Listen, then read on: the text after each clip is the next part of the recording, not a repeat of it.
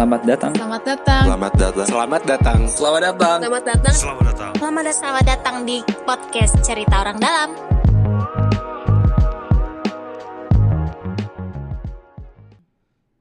Selamat datang di cerita orang dalam lagi.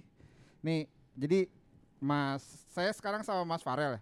Mas Yes. Farel yang Sudah lama yang menghilang. sudah lama menghilang. Di- Jadi ceritanya dulu Mas Farel ini kita selalu bilang dia sakit. Karena emang dia mengungsi sementara ke Makassar ya. Iya. Ren? Udah berapa bulan gitu dan di Mak- saya kira dia waktu kemarin ke sana udah nikah tapi ternyata belum. Oh gitu. Emang kab- kabur aja soalnya kalau di sini kan eh, biaya hidupnya bayar sendiri ya. Oh, iya. Kalau kalau di sana gue jadi beban orang tua soalnya. Lumayan Jadi hemat. Iya. Jadi WFH di tapi dari Makassar ya? WFH tetap kok work from Iya. hometown. Iya, work, work from hometown benar. Iya. Nah.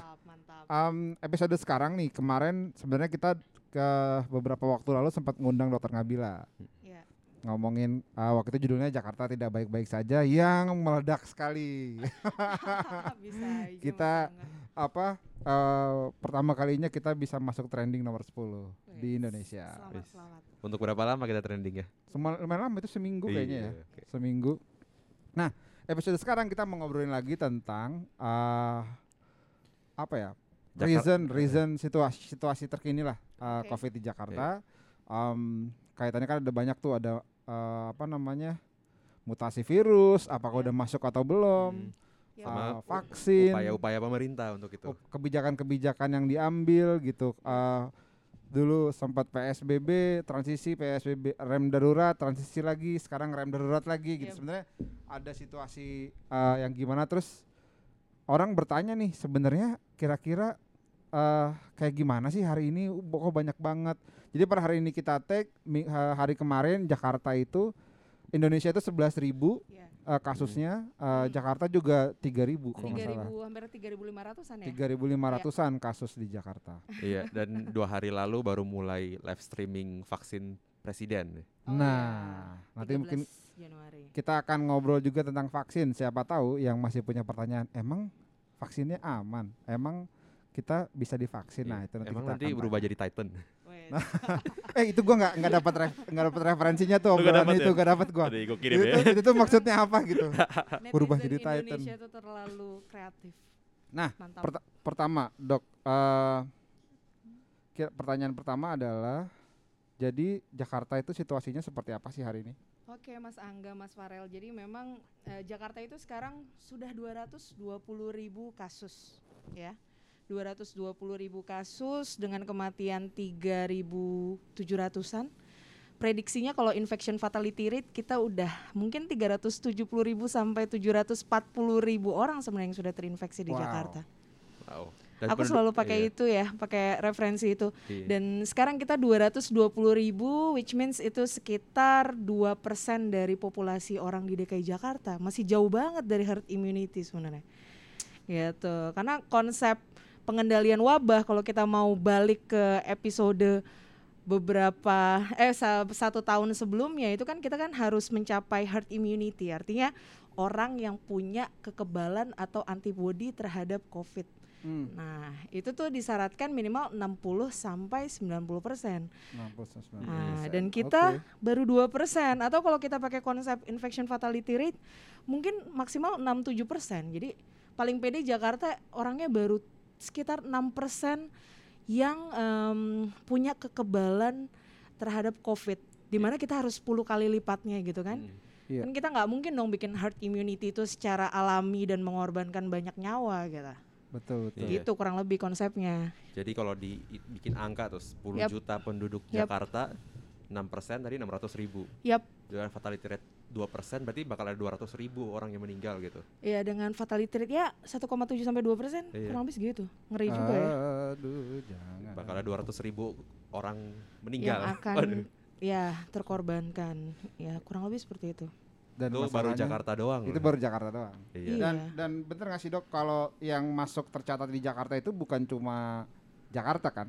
Iya. Eh, orang yang tinggal di Tangerang orang yang tinggal di Bogor tapi tesnya di Jakarta Ya. Itu maksudnya kasus masuknya kasus Jakarta. Enggak sih, nggak Enggak. dirilis sama Jakarta. Jadi Jakarta itu benar-benar ngerilis cuma warga Jakarta dan memang pekerja migran yang KTP-nya itu sebenarnya di luar Jakarta tapi dia memang baru balik dari luar negeri gitu. Jadi memang secara apa namanya kita sudah punya eh, kerja sama sama Kemenkes ya itu akan masuk ke tempat eh, orang tersebut masuk gitu. Cuma eh, orang itu masuk ke Indonesia maksudnya jadi di Jakarta. Tapi kalau yang ditemukan aslinya di fasilitas kesehatan Jakarta jauh lebih banyak. Karena sekitar 25 sampai 30 persen eh, yang ditemukan di Vaskes Jakarta itu orang eh, KTP Debotabek. Orang KTP Debotabek jadi Iya. Jadi kalau kita nih 220 ribu, berarti sebenarnya kita udah ketemu 290 ribu kasus, yang 70 ribu kasusnya kita oper ke luar Iya. Jakarta. Iya, iya. Jadi berarti 220 ribu yang dipublish itu Yap. berarti yang orang Jakarta ya 150 ribu gitu. Eh, yang orang KTP. Jakarta memang 220 ribu. Oh. gitu jadi eh, di luar itu sebenarnya Jakarta udah nemuin 290 ribu orang Oh, Ada ada ekstra 30 persen ekstra Iya, iya, 30 persen yang dioper. dioper gitu jadi misalnya kalau kayak Jawa Barat tuh ya setengahnya itu eh, warga Debot Debobek Debobek. oke. yang ditemukan di Jakarta oh. gitu Oh, tak enggak ya? Ah. Beda, Tangerang itu. Bodebek doang ya? karena kita sehari tuh bisa ngoper ke Jabar bisa 600-an kasus 700 sehari Set. 600 sampai 700 kasus Yap. per hari. Yap. Oh, dioper tuh maksudnya jadi masuk statistik di Jabar gitu ya? Iya, karena Iya. dia secara domisili tinggal di sana, Tinggal tapi di dia sana, aktivitasnya di Jakarta, jadi da, apa namanya dapat kesempatan tracing di Jakarta karena kantornya, Iya, iya. Heeh. eh, seperti itu. Tapi pelayanan kesehatannya masuk di Yang kalau tak ya teman-teman kita di Debotabek Vaskesnya masih cukup mumpuni, biasanya bisa dihandle di sana. Tapi juga angka eh, treatment di Jakarta menunjukkan 20-an persen itu juga warga Debotabek dirawat di Jakarta. Oh, di 20-an Jakarta. berarti Jadi cocok datanya memang. bornya gitu-gitu 20% tuh orang Bodetabek. Iya. Tapi ya, tapi kan memang eh, pandemi ini nggak mengenal KTP kan kayak gitu ya berarti. Iya, ya. betul. Eh, meskipun kan pandemi kan no snow border gitu. Yo, Oh, iya. benar. Nah, tar, tar, eh, nambahin sedikit kan Farel ini KTP-nya Makassar dok. Oke, Iya. Kalau dia dites di Jakarta, kasusnya masuk Makassar masuk ke Jakarta, masuk Jakarta. tetap masuk ke Jakarta. Oh. Nah, kan nanti dicatat alamat domisili. Oh. Alamat, alamat domisilinya Tangsel tapi. Ah, domisili Tangsel. Oh, Domisili masuk Tangsel. Tangsel. Oh, Oh, Tangsel. masuknya Tangsel. Masuk Tangsel. Oh. Makanya Bapak pindah KTP buru-buru, Pak. Iya. Aduh, ini yang menyebabkan data kependudukan ini kacau ini. Gak, gak, gak kecatat di mana-mana loh. Di Tangsel enggak, di Jakarta enggak. Aduh. Nah, Oke, berarti Siap. sebenarnya uh, situasi itu tadi recent, sit- Ya. recent situasi situasi terkini lah ya Yuk, uh, di Jakarta. Mm-mm. Nah, uh, pertanyaan eh, pertanyaan kedua, Ya. pertanyaan besar kedua adalah uh, kemarin-kemarin ramai tentang Stern baru gitu uh, Hmm. masuk.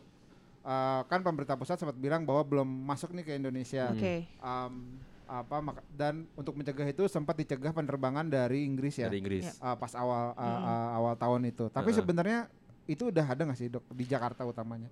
Ya, itu harus dibuktikan dengan surveillance genomik. Jadi benar-benar kalau bisa orang yang ada eh, riwayat perjalanan dari bulan September sampai sekarang karena kan Mm. eh, kemungkinan di eh, apa di Inggris tuh memang su- apa konsep surveillance eh, biomolekul- biomolekulernya udah bagus ya. Jadi Iya, iya. eh, di sana dari September itu udah kelihatan adanya eh, masuknya si virus strain Virus baru ini yang Oke. dia punya kemampuan untuk eh, transmisinya jauh lebih tinggi gitu. Nah, jadi kita harus bisa juga mengenali eh, orang-orang yang riwayat perjalanan dari Inggris atau UK ke Indonesia dari Hmm, September hmm, hmm. Dan itu dilihat historinya dan kalau perlu dilakukan genome sequencing seperti itu. Nah, di Indonesia surveillance genome sequencingnya masih masih cukup minim ya, Hmm, iya, gitu. iya. Jadi tiap PCR Jadi kita nggak bisa ya? membuktikan. Tiap Heeh. orang di PCR tuh nggak nggak bisa dicek juga. Iya sekalian ya? enggak, termasuk juga kasus-kasus yang reinfeksi. Misalnya eh, dia sudah lebih dari dua bulan dinyatakan sembuh gitu, Iya. terus dia punya gejala baru terus positif lagi, kayak Iya, gitu. iya. Oh, Itu kan oke. harusnya kan dilakukan genome sequencing untuk membedakan Oh. antara strain sebelum dan sesudah Iya, gitu. iya, Apakah dia iya. benar-benar murni reinfeksi yang Mm. kayak gitu kayak gitu masih minim lah di Indonesia. Jadi kita nggak bisa tahu apa namanya eh, secara pasti benar-benar belum ada atau masih enggak. kabur. Tapi kalau ya, feeling-feeling sih udah masuk kayaknya. Iya. Oh, sebenarnya waktu pas dipublish genom baru Inggris tuh ada berita di mana apa di Indonesia udah pernah ditemukan gitu. Di Iya. saat yang sama gitu pas berita Iya, iya, dipublish. iya. Karena sekarang cukup ngerinya itu klaster keluarga itu kan lagi tinggi-tinggi Iya. banget Iya, kan iya, di iya. Jakarta. Mm.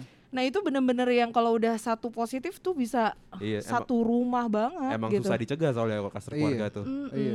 Apalagi kan datang masuk ke ke rumah terus ngerasa aman, Iya. buka. Walaupun pas masuk copot-copot semprot-semprot tapi kan pasti ha- hari-harinya kan pasti bareng mulu. Iya, terus Iya. juga kan kayak fenomena-fenomena pasca libur tuh selalu naik ya Iya. kasus ya. Oh, Iya, kan Itu. rem darurat kita pertama kan habis long weekend. Iya, itu habis Iya, yang iya, iya, iya, weekend bener, bener, Agustus gitu kan. Iya. Yang 17 Agustus dari mulai Oh. libur Idul Adha 17 Iya, iya, bener. Agustus itu panjang banget kan dok liburnya tanggal waktu itu, 22 iya. Naik yang Satu bener- minggu kalau salah. Ah, terus yang cuti bersama lima hari naik. Terus yang ini kemarin yang Tahun baru. tahun baru, baru. Nataru tuh kita udah dapet eh, selama lima hari ya, tanggal Iya, 3 iya. sampai 8 Januari itu 222 klaster keluarga dengan 689 kasus positif. Wow, 689 kasus positif Iya. dari 222 Klaster klaster keluarga. yang Heeh. mereka terindikasi liburan sebelumnya. Mereka ada riwayat liburan selama periode Nataru 24 sampai 3 Januari. Wah. Aduh, ini Jadi mostly itu ke Jawa Barat, Bandung Puncak. Iya, Bandung. Terus Jawa Tengah ya, Semarang, Solo, sama Jogja. abis itu Jogja, Jawa Timur. Nah, itu banyak Lampung Bali, juga. Bali. Ya, Bali. Ini tambah Nataru Bali. Nah, tambah Nataru Kalau cuti bersama Balinya masih sedikit. Padahal waktu Bali Oh, udah cuti wajib Lampung PCR ya. Hmm? Padahal waktu ke Bali kan semua wajib PCR gitu. Iya, mungkin itu masih masa-masa inkubasi gitu deh. Iya. Heeh. kan kan soalnya kan nggak langsung. Kamu Mm-mm. kalau kenanya sekarang baru empat hari kemudian baru Iya. ke detect. PCR-nya dua hari PCR doang gitu. lagi ya. Ya, Iya. jadi karena masa inkubasi itu tersering tuh 5 sampai 6 hari, 5 tapi sampai 6 masih hari. range-nya antara 2 sampai 14 hari dari dia terpapar gitu sih. Iya. Mm-mm. Kalau yang tadi barusan cek-cek berita ada genom baru lagi dari Brasil gitu. Ya, genom Ada. baru itu sebenarnya yang lagi ngehits di Jepang kan. Oh, ada lagi ya? lagi bikin wave yang luar biasa Iya. gitu. Jadi memang semuanya rata-rata lagi pada second wave juga nih Iya. di Malaysia. Udah third wave malah kayaknya. Iya udah kalau kita udah third wave Oh. jatuhnya. Tapi kan kalau mereka wave gini nih, Kita- naik, turun, naik lagi, turun, Turun. naik. Kalau Iya. kita naik, Flat. turun sedikit, Iya. naik. Kalau kita naik stabil naik lagi. Kita kayak kita kayak kontur gunung gitu. Tapi kalau Jakarta pengecualian, Bos. Iya. Masalahnya kita testingnya udah 10 kali lipat standar Iya. WHO. Kita emang beda ya. Iya. Iya, Maksudnya upaya untuk menemukan orang-orang yang ber- berpotensi jadi super spreader itu besar. Iya, Gitu. iya. Dan dan karena tesnya lebih besar, jadinya memang yang dapat lebih banyak. Cuma uh, positivity rate kita lebih kecil karena kan gitu kan. Iya, kasusnya lebih banyak, kecil jadi- dari uh, Indonesia Sebelah, iya. ya. Lebih kecil Sekarang kisarannya di Indonesia. 15-an persen lagi nih Jadi- agak naik lagi. Jadi se- kalau scale testingnya sama tuh kita jauh lebih baik dari yang lain gitu Iya, sebenarnya. Iya, siap. Meskipun 15% tetap tinggi, Mas. iya, karena targetnya di bawah 5% wabah itu terkendali Iya. jadi kayak Tetap deg-degan juga. Kayaknya ini baru-baru nyentuh lim- 15 lagi kayak dulu belum pernah nyentuh Iya, 15. udah udah di bawah 10 gitu kan? Heeh. Udah sempat 7 8. Dulu kan 5 tuh waktu transisi, Iya. 4,8. Iya, sebelum Iya, iya. 4 Juni itu udah udah 4,8 segala macam gitu terus lama-lama naik. Heeh, kayak Nah. gitu. Iya. gitu. Jadi kalau buat teman-teman yang dengar kalau merasa aman ya me- belum aman-aman banget Ja- jauh dari kata aman tapi Emang gak aman gitu. nggak aman sih. Tapi ya uh, meskipun ini ke lalu ke pertanyaan selanjutnya kaitannya sama usaha ya. Tadi sempat di Hmm. awal-awal awal-awal sebelum kita mulai take dokter Ngabila sempat bilang bahwa uh, ini adalah usaha salah satu ikhtiar gitu ya. Iya. Yaitu vaksin. Yap. Nah, pertanyaan pertama yang paling penting. Sinovac aman nggak, Dok? Aman.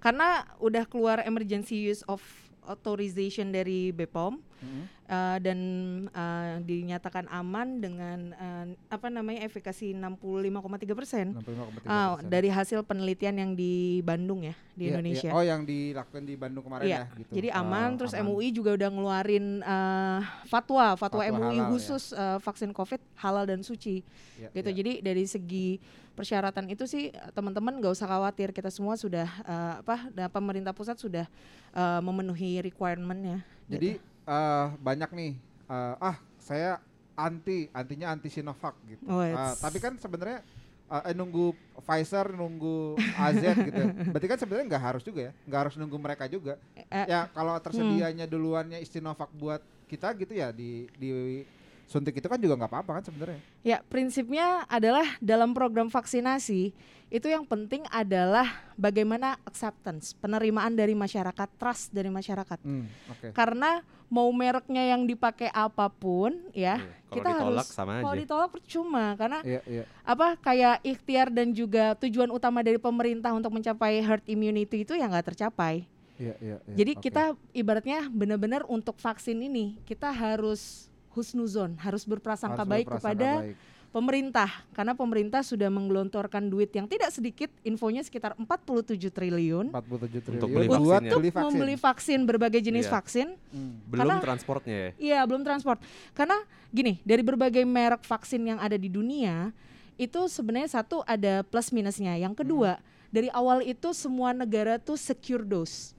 Gitu. Iya, iya, Untuk iya. mencapai herd immunity yang 60 sampai 90%, eh, masyarakat Indonesia dengan 270-an juta penduduk Iya, ya, iya. Heeh. butuh eh, 60 persennya setidaknya kan kayak gitu di usia 18 sampai 59 tahun katakanlah untuk memenuhi dosis itu nggak bisa dari satu merek aja Iyalah. ah eh, makanya kadang-kadang kan eh, China bikin Sinovac tapi beli Pfizer juga ya iya dia juga merasa nggak cukup dengan Iya. Sinovac aja dengan Iya. rakyatnya yang banyak Dia satu 1,3 M. uh, Enam- Gitu. apaan. 60 persen bisa 700 ribu Jadi, orang, eh, tujuh yang- 700 juta. Benar Iya. Mas Farel. Jadi yang perlu kita apresiasi dari pemerintah kita, pemerintah kita udah membuat skema secure dose Iya. yang mana itu udah beli dari mulai Sinovac, Pfizer, AstraZeneca, eh, terus udah gitu ada juga hibah dari Gavi sekitar 10% sampai 20% total dari penduduk Indonesia. Itu hibah yang artinya gratis seperti itu. Oh. Nah itu suatu lobby-lobby dan juga sebuah usaha yang luar biasa. Kalau masyarakat nggak mensukseskan, ya salah satu ikhtiar kita ini bakal nggak tercapai gitu Mm-mm. teman-teman. Nah, jadi apa pun yang datang mau Ya. Sinovac, mau AZ, mau apa pun itu namanya, kalau ada duluan divaksin aja. Iya. Terima Karena- aja. Karena itu sebagai salah satu usaha. Maksudnya gini, orang kan ngebayangin, waduh kita bosen nih pakai masker, Yap. bosen nih cuci tangan gitu kan. Iya, vaksin salah satu usaha ya. iya usaha. Tapi Mm. eh memang kalau pertanyaannya, eh kalau udah divaksin masih positif apa enggak? Iya. Kalau yang saya baca, Ah, itu memang masih positif kan dok. Jadi Iya. dia masih bisa terinfeksi, tapi eh kemungkinan untuk mendapatkan gejala berat di rumah sakit itu enggak ya betul. lebih besar gitu ya. Jadi Enggak. memang gini, nanti contohnya kayak Pfizer ya. Pfizer Hmm. itu satu dia suhunya eh, minus 70 derajat. Which Mm. means itu nggak bisa dong untuk yang di kepulauan yang gimana-gimana. Iya. Jadi eh, dia bisanya di perkotaan dan dia akan lebih diprioritaskan untuk lansia. Iya, Karena iya, kemungkinan kan kita lansia kita juga perlu dilindungi dong. iya, Mm. iya. Jadi kita semua tuh udah udah udah dibuat skemanya sama pemerintah seperti itu.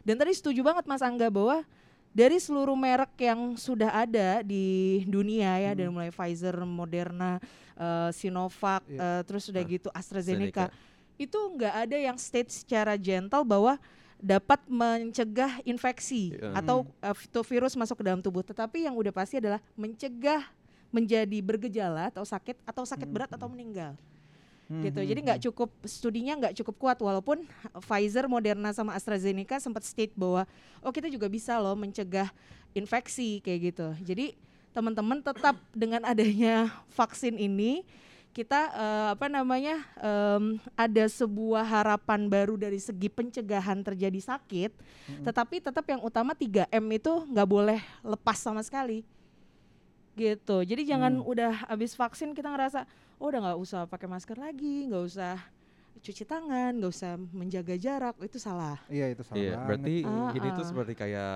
influenza gitu ya. Iya, Saat pertama muncul tapi Yap. jutaan orang meninggal meninggal Mm. tapi lama-lama semua ada antibodinya jadi Yap. walaupun tiap tahun kita kena flu kan pasti. iya. Iya. Tapi kadarnya nggak ada yang meninggal. Iya, gitu. Iya. betul. Betul banget itu. Jadi nanti bakal gitu ya. eh, nanti bakal kan kayak gini. Jadi kayak Jadi, seasonal iya, flu. Iya, jadi bisa Iya. jadi misalnya kayak tahun depan dua tahun depan kayak tiba-tiba izin ke bos gitu. Sorry Pak, saya nggak bisa masuk nih lagi karena Covid. Oh iya, Oh, baikan iya. ya minum obat ya kayak gitu Iya. aja. Jadi kayak udah santuy gitu Iya. ya sebenarnya. Soalnya kan soalnya em, ya itu eh, flu shots aja kan jarang di Indonesia. Tapi kan Hmm. kita nggak pernah yang sampai kena Iya, gak ada sesak itu nafas gitu. perlu ventilator gitu. Mm-mm. Heeh. Tapi maksudnya ya ada aja yang kayak gitu kan Iya. yang kena gitu ada Sip. aja cuma nggak nggak. Nah harapannya nanti di masa depan ya kalau Mm. kita tertib dari sekarang Mm-mm. em, Vaks- semua iya. akan ketemu fase kayak gitu kan Iya. gitu bahwa Kalau ya misalnya vaksinnya udah kelar gitu vaksin semuanya. udah kelar, Karena herd immunity udah kebentuk Iya, gitu betul. semua em, apa namanya yang sakitnya cuma aduh batuk-batuk ternyata bukan flu biasa ya kan Iya. COVID tapi batuk-batuk aja iya, gitu kayak lagi di kan. kantor, aduh, dulu lagi covid nih batuk-batuk mulu. Serem banget kalau sekarang ngomong gitu. Karena gini loh, walaupun di studi semua vaksin itu kekebalan akan muncul pada uh, diri seseorang sesudah 28 hari dari dosis kedua, Mm-mm. Iya. gitu kan. Tetapi untuk mencapai herd immunity dari suatu negara, suatu wilayah itu belum ada yang bisa memang memprediksi. Jadi memang eh, tetap yang utama itu ya si 3M itu yang harus kita lakukan gitu sampai benar-benar wabah itu terkendali banget gitu yang kita belum tahu itu kapan gitu. Iya iya. Ya, tapi berarti ini pertanyaan iseng sih yang Mm-mm. ada di kepala semua orang pasti. Kalaupun nanti divaksin, semua Ah. orang udah divaksin, berarti tetap masih udah mulai bisa nonton konser gitu. Ah. Iya, dong. udah kayak Semua bisa kan kayak kayak kan New Zealand gitu kan waktu kemarin New Year Party mereka nongkrong bareng dempet-dempet gila itu covid all you can eat terus itu tapi kan nggak ada kasus. iya tapi gak ada kasus Kasusnya nggak banyak lah naik, tapi kan nggak banyak kan. kayaknya udah gak ada malah New Zealand baliknya pokoknya sebenarnya kewajiban pemerintah untuk 3T. Kalau nggak ada kasus tapi ternyata nggak di testing, Iya. nggak di tracing, itu kan cuma ya percuma juga. Oke. gitu. Tapi kalau seandainya apa namanya eh, jelas eh, testingnya masih terus, surveillance-nya aktif, makin kasus makin berkurang, makin gencar nyari, siapa tahu ada spot-spot yang kita apa gitu namanya ya. ngumpet gitu. Nah, itu harus harus tricky dan Indonesia mau nggak kayak gitu menggencarkan testing untuk sesuatu Iya. yang sebenarnya bukan indikasi secara tanda kutip Mm-mm. karena itu keluar dana buat testing, buat Iya, screening ini rutin. pertanyaannya mau ya bukan mampu Ah, iya, maksudnya mau nggak gitu untuk tetap mempertahankan kondisi aman seperti itu dan kalau Indonesia kurasa itu masih cukup jauh lah karena proses pemenuhan vaksinasi ini juga masih satu tahun ini 2021 ini gitu kalau Iya, iya. teman-teman semua mau divaksin gitu panjang ya Nah, iya panjang itu, masih eh, panjang perjalanan Masih panjang perjalanan ini bentar. Saya Iya. tadi dapat apa namanya? bisikan. Em, mana kok kok gak ada nggak ada dong. nah, ini eh, apa namanya? ambilin casan ya Enggak, bukan. Bukan. Itu beda lagi tadi udah. Mana sih tadi ini hilang? Ah, tapi anyway gitu. em, vaksin COVID Yep. eh, Jakarta targetnya berapa, Dok? Yang divaksin? target em, dari 11 ju- hampir 11 juta penduduk itu sekitar 7 juta hampir 7 juta enam setengah 7 juta penduduk. 7 7 juta juta. penduduk berusia 18 sampai 59 tahun 7 juta penduduk. juta. Itu berarti kira-kira berapa lama, Dok? kapabilitas kita per hari itu Nyampe- berapa tuh ya jadi kalau berdasarkan yang udah eh, ter eh, tercatat Oh. sekarang itu 488 vaskes siap jadi vaskes penyuntik Heeh. vaksinator eh, dari dari perharinya itu sekitar 1.500 orang dan bisa Hmm. melayani 20.000 orang sehari 20 ribu orang Ah, sehari ya. Jadi 20 ribu 20.000 orang sehari. Tapi jumlah vaksinatornya sebenarnya sih banyak, sekitar 7 ribuan.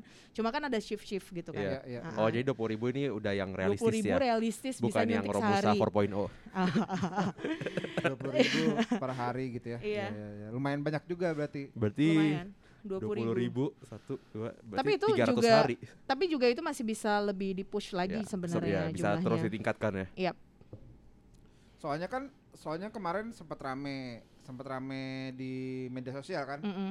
Wah, eh, kalau misalnya semua vaksin gratis nanti nyampe di antrian ke 43 juta kita udah kena nih gitu kan padahal tapi kan logikanya enggak 43 juta tuh mungkin bisa jadi cepet aja kan sebu kalau misalnya semuanya turun ini bisa jadi dalam dua bulan tiga bulan ya udah Ya. udah da- karena kan suntiknya saya ingat dulu waktu sekolah eh, apa datang ke sekolah Yang terus dapat Milo. antri Hmm. gitu kan disuntik satu-satu kan bisa Yep. gitu juga metodenya sebenarnya gitu kan Jadi tuh si vaksin ini prinsipnya dia itu eh, adalah konsep yang bukan egois ya artinya bukan untuk diri sendiri tetapi Mhm. untuk eh, kebaikan orang banyak.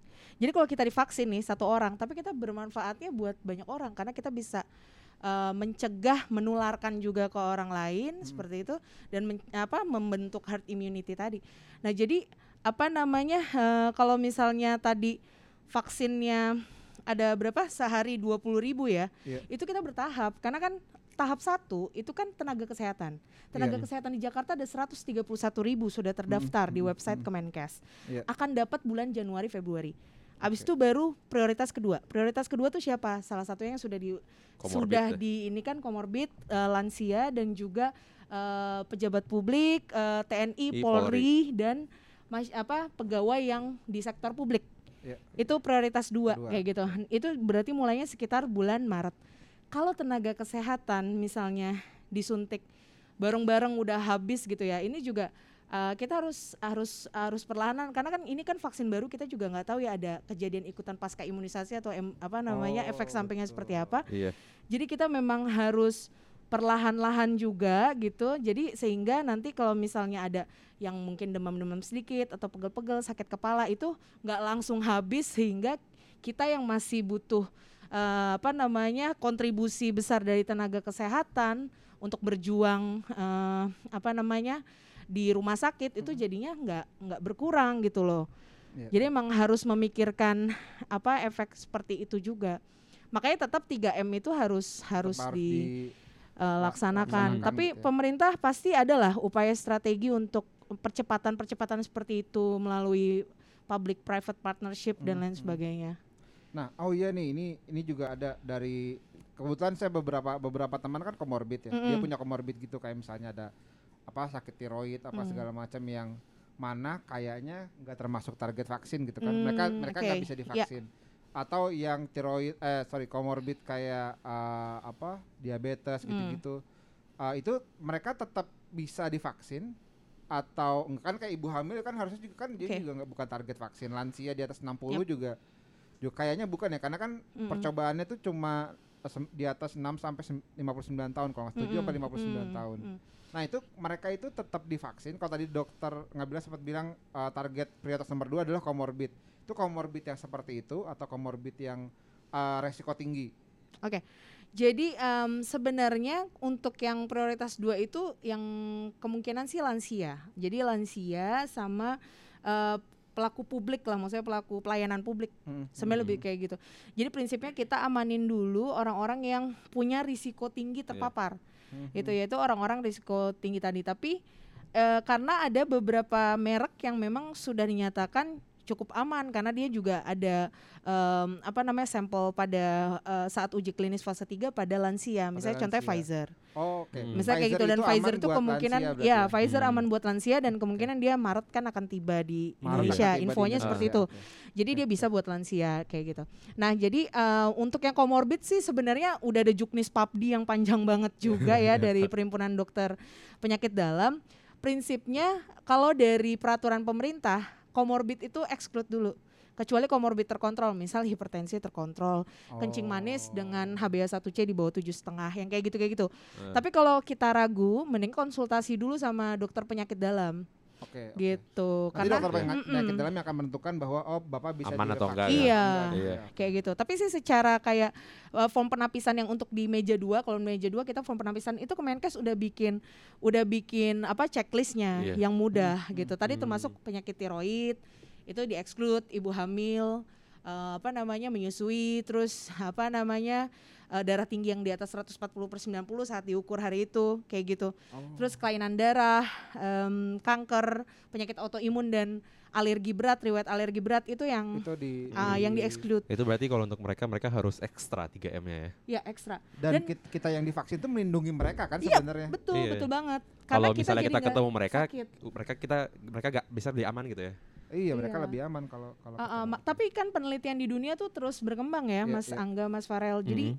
Apa eh, pada anak di dicoba terus gitu. Peneliti lagi ada yang mencoba uji klinis fase 3 pada anak. Hmm, Kayak hmm. gitu. Jadi jadi tetap eh, apa walaupun si si Covid ini kecepatannya luar biasa gitu, tapi ya kita walaupun masih di belakang tapi masih terus berupaya buat bisa nyalip gitu. Iya, iya, iya. Kalau aku iya. lihat sih kayak gitu. Tuh, berbagai upaya peneliti dunia tuh melakukan. Kan kayak kalau lihat di Inggris kan testing pertama mereka ke orang tua justru.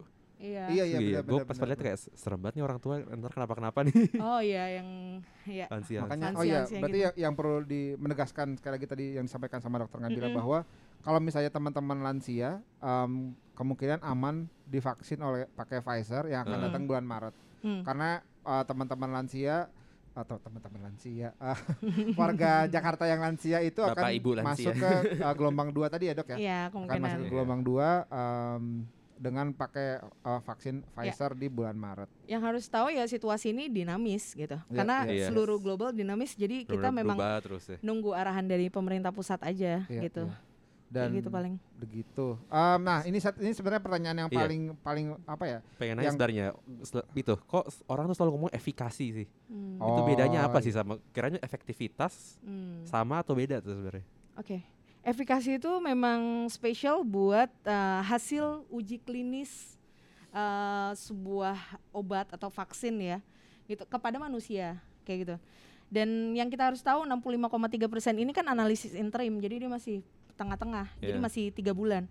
Nanti kita harus nunggu yang finalnya di enam bulan, gitu. Nah, apa namanya efikasi itu intinya adalah em, bera- berapa kan 65,3 ya. Itu artinya kalau orang yang divaksin kemungkinan untuk tidak COVID-nya itu adalah 65,3 persen. Jadi Ah. sekitar dua per tiga ya, Iya. kayak gitu bahasanya. Jadi kalau kita semua ada di ruangan ini ada ada 9 orang, ya dan kita dapat Mm-mm. vaksin COVID semua itu, ya Enam. kemungkinan ya tiga yang masih bisa sakit, Iya. tapi enamnya insya Allah terlindungi. Masih bisa sakit itu tandanya gejala berat atau gejala ringan?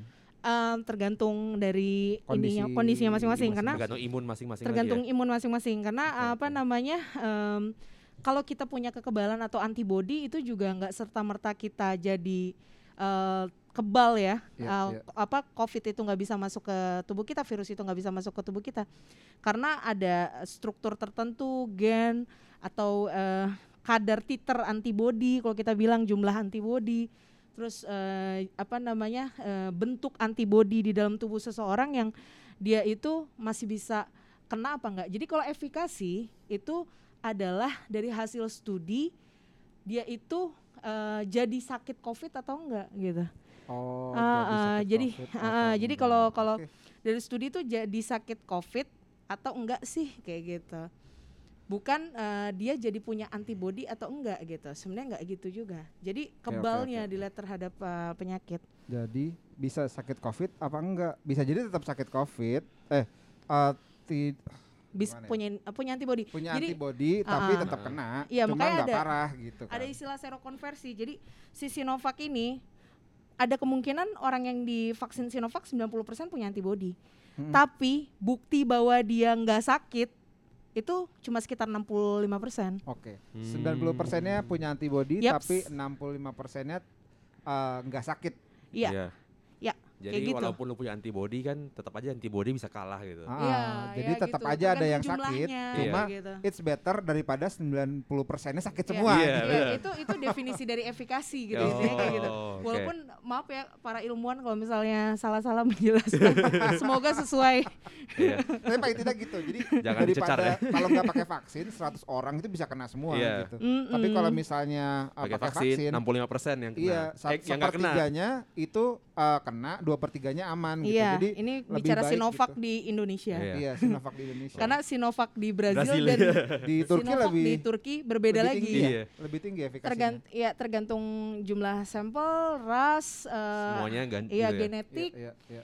eh, dan juga kelompok kelompok sampel Hmm. antara yang placebo sama antara yang em, emang antara yang kontrol dan antara yang apa Yang memang beneran vaksin, ah. divaksin itu bagaimana kan kalau di luar tuh yang saya lihat kan lebih banyak pada kelompok berisiko misalnya tenaga kesehatan. Iya, Kalau iya. kita di Indonesia kan adalah eh, apa namanya masyarakat umum Iya, gitu, relawan- Re- relawan ah, relawan umum gitu umum. ya. Jadi kedua sampelnya ini sama-sama relawan umum. Jadi kemungkinan untuk Mm-mm. terpaparnya ya nggak sebesar pada tenaga kesehatan tentunya Iya, gitu. iya, iya. Nah, enggak ini ini sebenarnya pertanyaan yang penting juga yang harus dijawab sama nih? dokter Ngabila nih. Yap. Em, kan suka banyak yang bilang, ah anak saya dulu nggak divaksin aman-aman saja, Oh. dia tetap sehat. Jadi kalau si vaksin COVID juga Iya. kayaknya nggak usah divaksin, Iya. Konspirasi sehat-sehat saja anak-anak ya. saya gitu. Sekarang gini ya, Mas Angga, kan aku pernah ngomong sebelumnya bahwa COVID ini masalah empati dan masalah eh, kita tuh takut mati apa enggak. iya. Iya.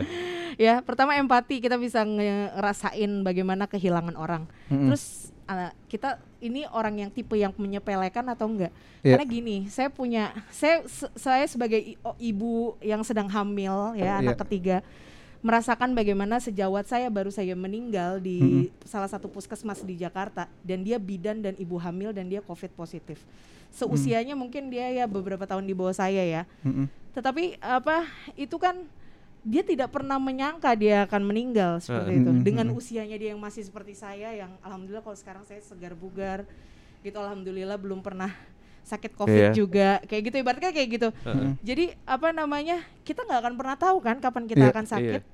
Kalau nggak Gitu. pernah kena kan ya beruntung aja gitu, nggak pernah kena Iya, sakit. Satu beruntung, yang kedua ya kita mungkin melakukan minimalisir risiko, misal kita nggak sering jalan-jalan Iya. keluar, kita 3M selalu ya. pakai masker, 3M dan lain sebagainya. Tapi ya body knows gitu akan Iya. sakit, siapa pun bisa kena Iya. gitu kan.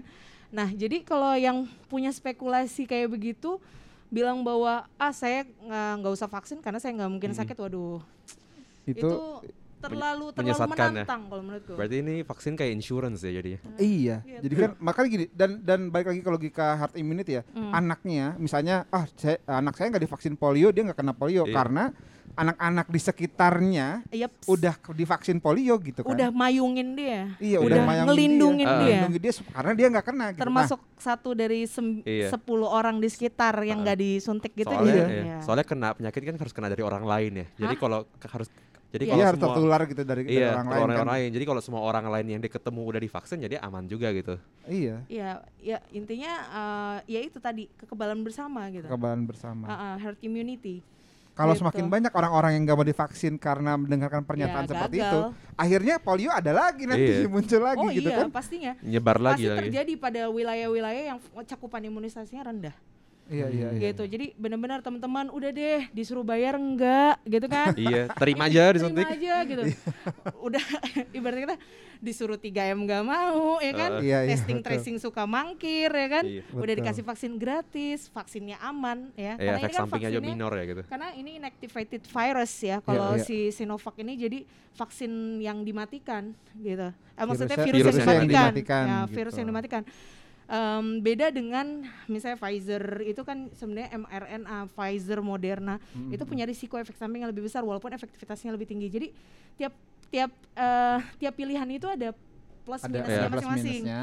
Kalau Gitu. yang ada yang dapat duluan, dapat Eh. giliran duluan divaksin gak usah banyak alasan gitu ya. Iya, pakai ada ini dan dan ada, dan dan ada gitu. analogi lucu nih dari salah satu temanku Mm. terkait dengan vaksin apa vaksin Sinovac ini.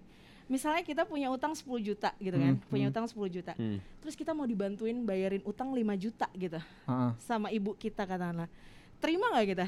Ya terima lah. Terima. Ya terima lah. Ya udah, terima Iya. aja lah vaksin Sinovac ini Iya gitu kan. juga.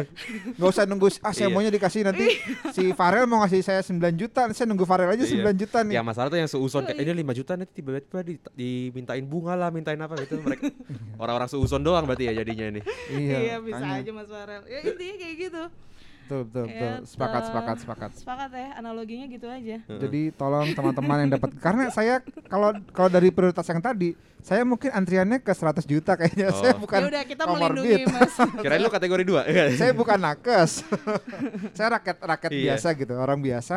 Bukan Um, pejabat ya. bukan pejabat publik sehingga eh, enggak bukan termasuk yang prioritas. Tapi teman-teman yang masuk prioritas tadi eh, monggo silahkan bu- duluan yang dapat silahkan eh, divaksin nggak usah banyak alasan. Ya. Wah nanti akan ini nanti akan itu karena eh, menurut saya sih yaitu melindungi melindungi orang-orang karena saya sendiri di di rumah ada ada ya orang tua kan lansia gitu ya. Hmm.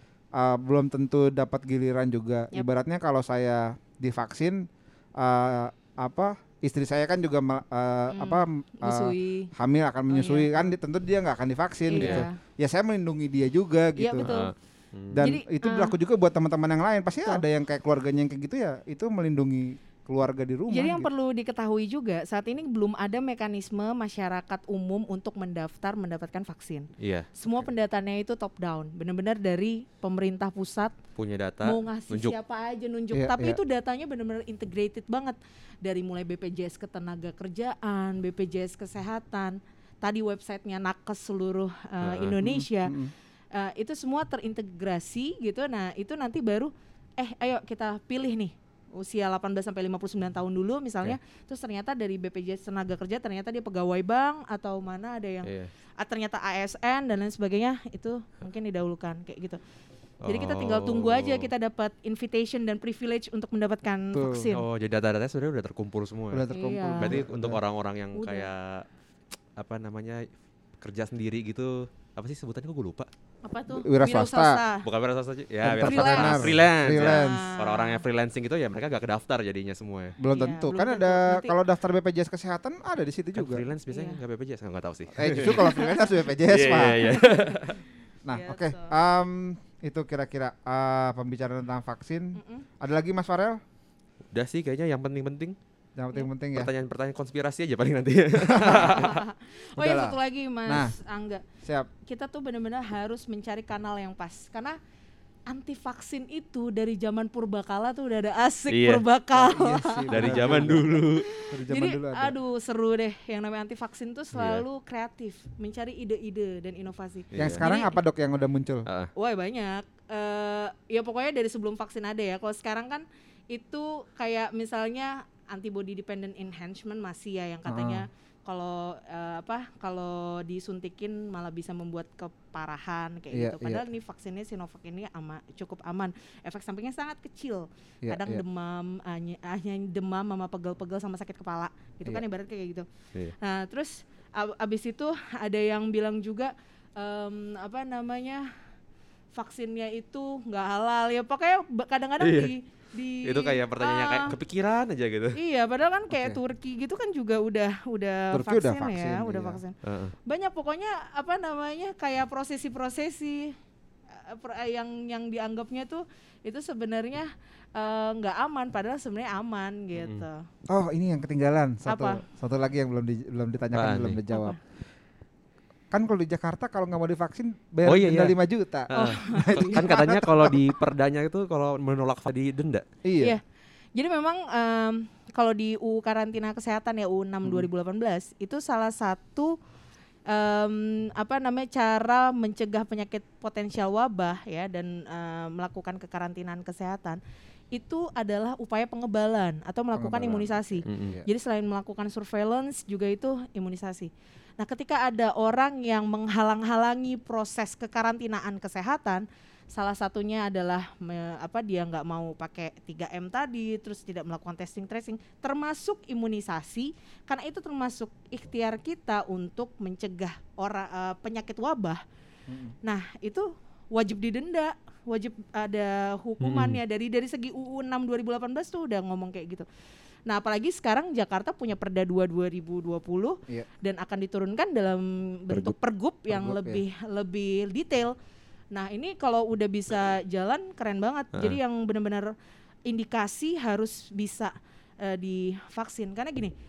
Vaksin itu kan sebenarnya udah banyak ya Iya. aku bilang eh, semuanya mencegah penyakit potensial wabah Eh, semuanya mau itu campak segala macam itu buktinya ada ada suatu infografis aku pernah lihat bagus banget itu benar-benar dengan adanya program vaksinasi itu benar-benar penyakitnya bisa jadi Hmm. nol atau paling hebat campak aja cuma jadi 10% yang Oh, tadinya oke. 100% jadi reduce eh, sakitnya jadi cuma tinggal 10% Mm-mm. artinya wow banget gitu kita harapannya nanti covid juga kayak gitu Dari, dari sekarang 100% jadi tinggal berapa nih dengan adanya program vaksinasi ini Heeh. gitu tapi ya balik lagi anti vaksin itu selalu kreatif dengan berbagai ide dan inovasinya jadi kita jangan kalah kreatif dan Tuh. kita jangan kalah eh, jangan kalah pinter gitu Iya, jangan kalah. Set- Soalnya iya itu di apa bahkan bahkan ini eh, yang yang yang keren kemarin itu. Hmm, Jadi ada seorang teman, teman Hmm. itu dia eh, anti banget sama sama partai salah satu partai hmm, gitu. hmm. Nah, begitu kemarin ada anggota DPR DPR RI dari partai tersebut bilang saya menolak vaksin gitu-gitu. Heeh. Nah, dia nge-repost di sosial medianya. Terus Iya. saya bilang, "Loh, bukannya lu anti sama partai itu ya?" Enggak, tapi saya juga sama-sama menolak vaksin jadi harus saling mendukung. Alah, jadi yang di, Jadi antinya idealisme karbitan ya? nih. iya, makanya terus Jadi bisa jadinya menggugurkan Iya. idealisme Nah, iya, iya, makanya semua orang terus- punya prioritas. eh, terus ya udah akhirnya ngobrol-ngobrol sebentar udah gitu udahlah malas Eh, terlalu ini ya, udah udah terlalu terlalu Ya. berat gitu. Termasuk ini Mas, nanti tuh dikait-kaitin lagi kan yang suka dikaitin dengan autisme itu apa Iya. hoaxnya Kalau tentang di Ja- kalau di Oh. US tentang lalu itu. MMR, tentang Iya. mumps, Iya, measles, rubella, Iya, vaksin iya, itu. Heeh. Ntar digabungin lagi. Jadi berbagai hoax-hoax vaksin yang dulu digabung. Kalau di US kan yang paling gede itu apa vaksin Iya, iya, next iya. autism. Iya, Iya, iya, betul. ada dan macam-macam ya kemarin ya ada yang Iya. bikin pembesaran buah zakar lah segala macam. Ih. Ada-ada Tapi aja ada hoax yang cerita-ceritanya. positif. Iya. Hoax yang positif itu pakai vaksin Pfizer bisa memperbesar alat kelamin pria katanya. Ada- itu Ada kayaknya ya? Nggak ba- hoax saya positif itu. Gue juga baca gak tahu. Sengaja bawa macem-macem ya. bapak tuh Ini kayaknya angga- mungkin punya. Lu pasti dapat dari grup ya bapak ya. Iya betul. dapat dari grup ya bawa Aduh. bapak itu. Ya, Saya gitu abis deh. dapat itu gue bilang, wah pak, berarti kita semua harus divaksin. Iya. Positif justru orang jadi mau. jadi jadi pada semangat. Tapi ya maksudnya ya memang nggak boleh ngeduduk pakai hoax juga Iya. sih. Oh iya satu lagi, satu lagi, satu lagi ketinggalan. Nih Jakarta berita pe- penyuntikan perdananya sepi-sepi aja nih. Iya. Gak ada artis Masa? ya. Oh. Iya memang sengaja enggak karena kan surat dari Kementerian Kesehatan enggak ada kata-kata influencer. Oh nggak ada harus wajib datengin influencer gitu ya. Jadi Iya. kita memang orang-orang stakeholder eh, apa namanya dia itu eh, banyak eh, pengikut ya Hmm, dalam hal ini adalah pejabat publik karena nanti Hmm. kan termasuk kelompok kedua yang akan divaksin. Iya. Lalu tokoh agama sama organisasi profesi jelas organisasi profesi kesehatan ya sasaran Januari Iya. Februari ini gitu loh. Iya iya. Oh, ya mereka-mereka ini yang kita perlu eh, support. Berarti kayak gitu. influencer tuh gak masuk di prioritas satu sama Enggak dua. sih. Enggak, enggak masuk ya. Makanya Enggak. kayaknya tadi hari eh, hari ini kita berbarengan sama penyuntikan. Iya, gue baru uh, tadi pagi. Tapi kayaknya sepi-sepi aja, nggak ada nggak ada berita yang kayak si A ini divaksin Iya. gitu.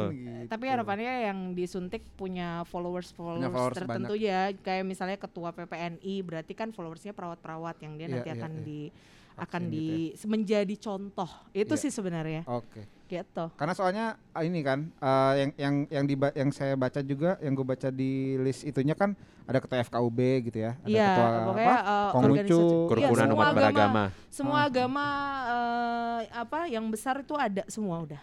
Oke. Gitu. Jadi nggak ngaruh mau kemarin kan ada yang rame tuh, eh Senin karena kenapa nih kok gara-gara Senin Kamis eh, u- puasa. apa iya puasa Kamis Oh, di bukannya hari bagus sih. digeser ke hari Jumat Oh. gitu. Enggak sih, lebih tepatnya emang dari awal kita ke Jumat aja biar nggak terlalu terburu-buru juga ya.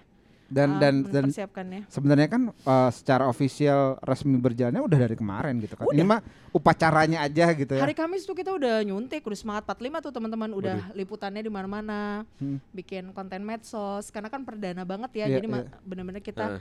Antusias. Berapa seperti dok itu. yang hari Kamis kemarin disuntik dok? Hari Kamis suntik sebenarnya aku belum lihat laporannya, Hmm. tetapi em, udah ribuan sih. Udah ribuan nakes Oh, gitu banyak ya. Ah, juga. Iya. Jadi sebenarnya tetap jalan, Iya. cuma ya jalan. upacaranya rame-ramenya iya. itu baru hari ini Dan aja. seluruh gitu. rumah sakit dan puskesmas udah jalan tuh hari Kamis langsung. Hmm. Swasta pun juga udah pada nyuntik. Oke. Dan Oh. itu semua eh, distribusi logistiknya dari Kementerian Pusat yang melalui Dinas Kesehatan. Hmm, hmm, gitu jadi hmm. ya nggak ada yang beli-beli sendiri segala macam Hmm. memang udah dari pemerintah Iya. Hmm, Berarti gitu. Oke. belum grand opening aja ya nih. Iya, Grand openingnya baru tadi. Oh, oh, Soft tadi tuh ya? openingnya dari kemarin, Oh, dari hari Kamis gitu. Iya, iya, iya.